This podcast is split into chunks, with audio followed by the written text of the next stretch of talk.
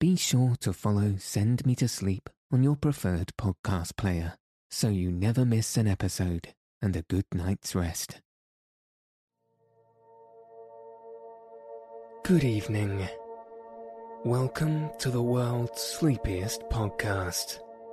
I'm Andrew from sendmetosleep.com, the website and podcast designed to help you fall asleep. If you enjoy the podcast, please consider subscribing so you can stay up to date with new weekly episodes. Additionally, if you would like to receive exclusive content or request our next podcast episode, please visit sendmetosleep.com slash podcast and sign up to our free newsletter. For tonight's sleep story, I'll be reading Chapter 3 The Story of Prometheus from James Baldwin's Old Greek Stories. This podcast is most effective when you are able to switch off from the outside world. This is best achieved by wearing headphones. So, I'm happy to announce that we have partnered with Kokoon, the creators of the world's first intelligent sleep aiding headphones designed for ultimate comfort. Kokoon Headphones combines premium audio, noise cancellation, comfort focused design, and intelligent sensors to monitor your relaxation and sleep. On average, users fall asleep 30% faster when using Kokoon headphones. To order a pair of your own sleep headphones, and receive a 30-day risk-free trial, please visit kokoon.io and use the code Send Me to Sleep at checkout for an exclusive 10% discount on your purchase. That's Kokoon, K-O-K-O-O-N dot I-O and use code Send Me to Sleep with no spaces at checkout for a 10% discount on your purchase. Any purchases using our code help support the podcast and allows us to continue releasing free content. So thank you, Kokoon, and all of our listeners. Now, that's enough endorsement for this episode. So let your eyes fall heavy and your breath soften as we settle in for a peaceful night's sleep.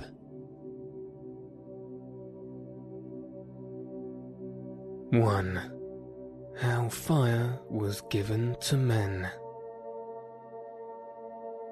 In those old, old times, there lived two brothers who were not like other men, nor yet like those mighty ones who lived upon the mountain top. They were the sons of one of those titans who had fought against Jupiter and been sent in chains to the strong prison house of the lower world. The name of the elder of these brothers was Prometheus, or Forethought, for he was always thinking of the future and making things ready for what might happen tomorrow, or next week, or next year, or it may be in a hundred years to come. The younger was called Epimetheus, or Afterthought, for he was always so busy thinking of yesterday, or last year, or a hundred years ago, that he had no care at all for what might come to pass after a while. For some cause, Jupiter had not sent these brothers to prison with the rest of the Titans. Prometheus did not care to live amid the clouds on the mountain top. He was too busy for that. While the mighty folk were spending their time in idleness, drinking nectar and eating ambrosia, he was intent upon planning for making the world wiser and better than it had ever been before.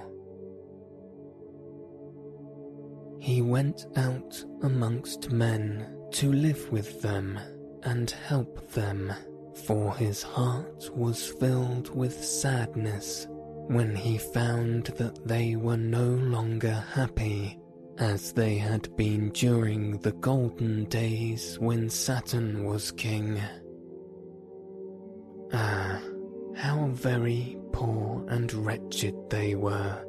He found them living in caves and in holes of the earth, shivering with the cold because there was no fire, dying of starvation, hunted by wild beasts and by one another the most miserable of all living creatures.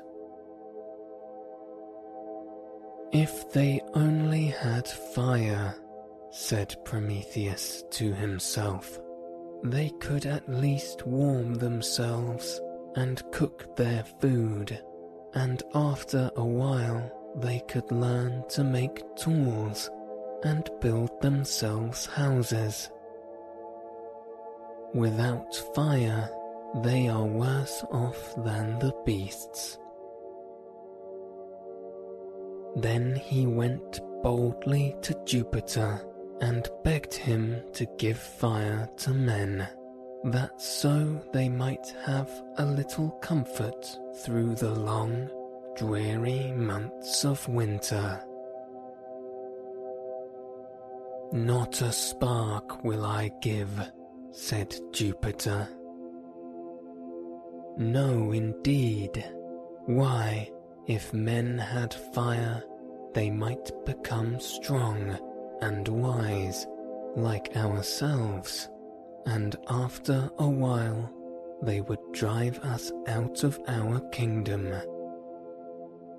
Let them shiver with cold, and let them live like the beasts. It is best for them to be poor and ignorant, that so we mighty ones may thrive and be happy. Prometheus made no answer, but he had set his heart on helping mankind, and he did not give up. He turned away and left Jupiter and his mighty company forever. As he was walking by the shore of the sea, he found a reed, or, as some say, a tall stalk of fennel growing, and when he had broken it off, he saw that its hollow centre was filled with a dry, soft pith which would burn slowly and keep on fire a long time. He took the long stalk in his hands and started with it toward the dwelling of the sun in the far east. Mankind shall have fire in spite of the tyrant who sits on the mountain top, he said. He reached the place of the sun in the early morning, just as the glowing golden orb was rising from the earth and beginning his daily journey through the sky. he touched the end of the long reed to the flames, and the dry pith caught on fire and burned slowly. Then he turned and hastened back to his own land, carrying with him the precious spark hidden in the hollow center of the plant. He called some of the shivering men from their caves and built a fire for them and showed them how to warm themselves by it and how to build other fires from coals. Soon there was cheerful blaze in every rude home in the land, and men and women gathered round it and were warm and happy and thankful to Prometheus for the wonderful gift which he had brought to them from the sun. It was not long until they learned to cook their food and so to eat like men instead of like beasts. They began at once to leave off their wild and savage habits and instead of lurking in the dark places of the world, they came out into the open air and the bright sunlight, and were glad because life had been given to them. After that, Prometheus taught them, little by little, a thousand things he showed them how to build houses of wood and stone, and how to tame sheep and cattle and make them useful, and how to plough and sow and reap, and how to protect themselves from storms of winter and the beasts of the woods. Then he showed them how to dig in the earth for copper and iron, and how to melt the ore, and how to hammer it into shape, and fashion from it the tools and weapons which they needed in peace and war. And when he saw how happy the world was becoming, he cried out a new golden age shall come, brighter and better by far than the old. 2. How diseases and cares came among men. Things might have gone on very happily indeed, and the golden age might really have come again had it not been for Jupiter. But one day, when he chanced to look down upon the earth, he saw fires burning, and the people living in houses, and the flocks feeding on the hills, and the grain ripening in the fields, and this made him very angry. Who has done all this? he asked. And someone answered, Prometheus. What? That young Titan? he cried. Well, I will punish him in a way that will make him wish I had shut him up in the prison house with his kinsfolk. But as for those puny men, let them keep their fire. I will make them ten times more miserable than they were before they had it. Of course, it would be easy enough to deal with Prometheus at any time and so Jupiter was in no great haste about it. He made up his mind to distress mankind first, and he thought of a plan for doing it in a very strange, roundabout way. In the first place, he ordered his blacksmith Vulcan whose forge was in the crater of a burning mountain, to take a lump of clay which he gave him and mould it into the form of a woman.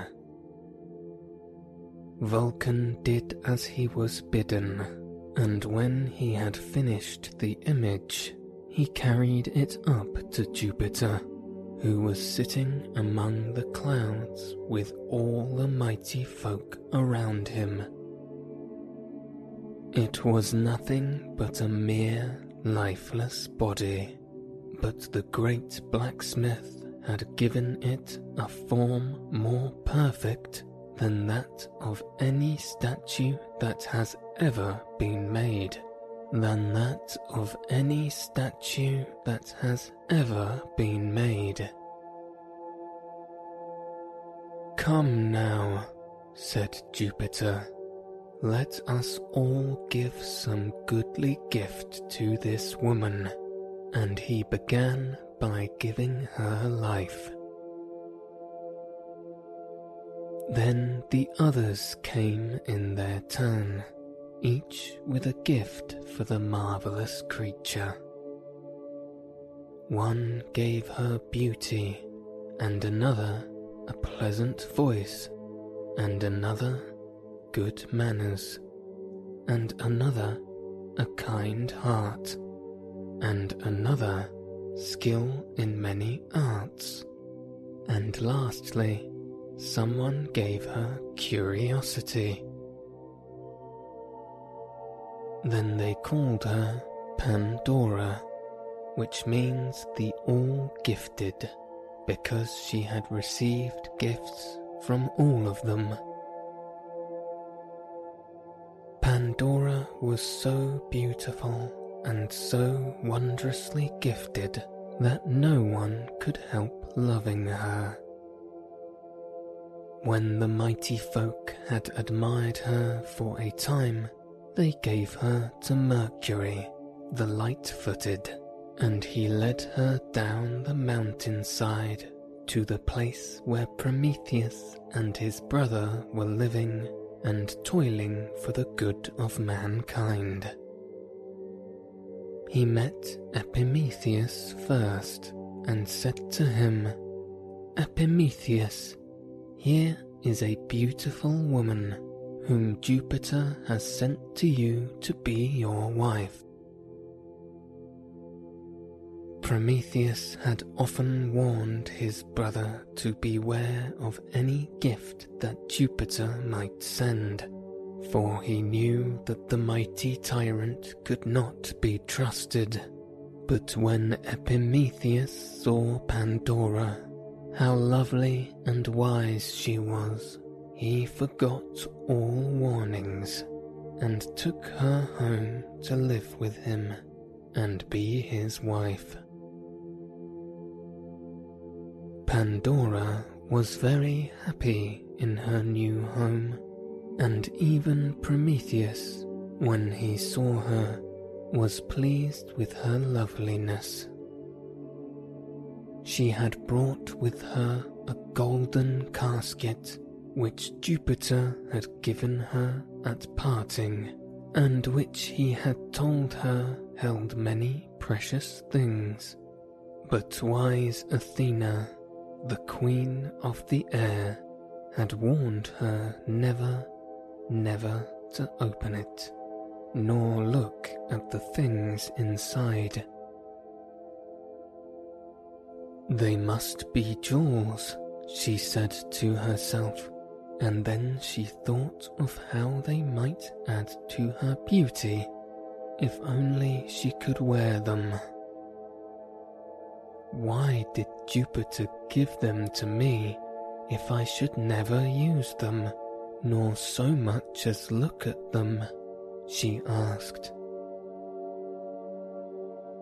The more she thought about the golden casket, the more curious she was to see what was in it, and every day she took it down from its shelf and felt of the lid and tried to peer inside of it without opening it. Why should I care for what Athena told me? she said at last. She is not beautiful, and jewels would be of no use to her. I think that I will look at them at any rate. Athena will never know. Nobody else will ever know. She opened the lid a very little, just to peep inside. All at once there was a whirling, rustling sound, and before she could shut it down again, out flew ten thousand strange creatures with death like faces and gaunt and dreadful forms, such as nobody in the world had ever seen. They fluttered for a little while about the room and then flew away to find dwelling places wherever there were homes of men. They were diseases and cares, for up to that time mankind had not any kind of sickness, nor felt any troubles of mind, nor worried about what the morrow might bring forth. These creatures flew into every house and, without anyone seeing them, nestled down in the bosoms of men and women and children, and put an end to all their joy. And ever since that day they have been fitting and creeping, unseen and unheard, over all the land, bringing pain and sorrow and death into every household. If Pandora had not shut down the lid so quickly, things would have gone much worse. But she closed it just in time to keep the last of the evil creatures from getting out. The name of this creature was Foreboding and although he was almost half out of the casket, Pandora pushed him back and shut the lid so tight that he could never escape.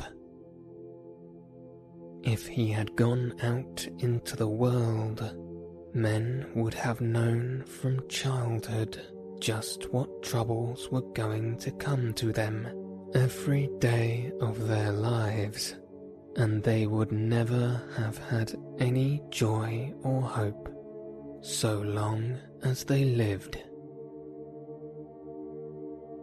And this was the way in which Jupiter sought to make mankind more miserable than they had been before Prometheus had befriended them.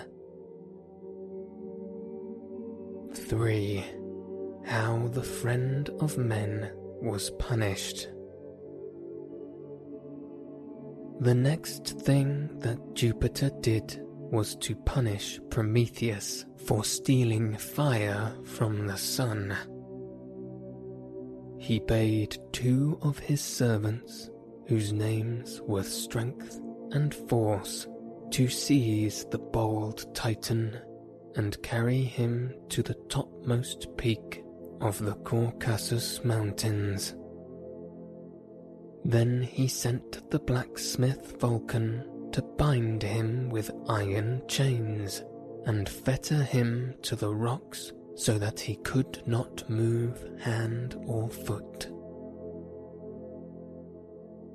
Vulcan did not like to do this, for he was a friend of Prometheus, and yet he did not dare disobey.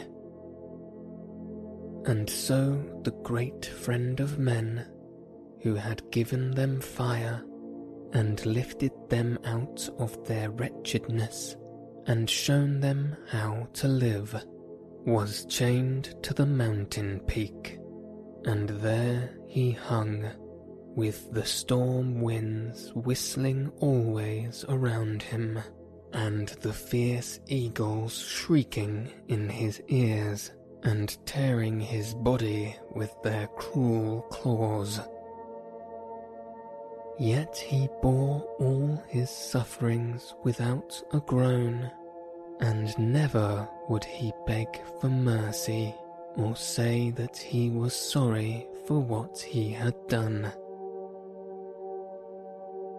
Year after year, and age after age, Prometheus hung there.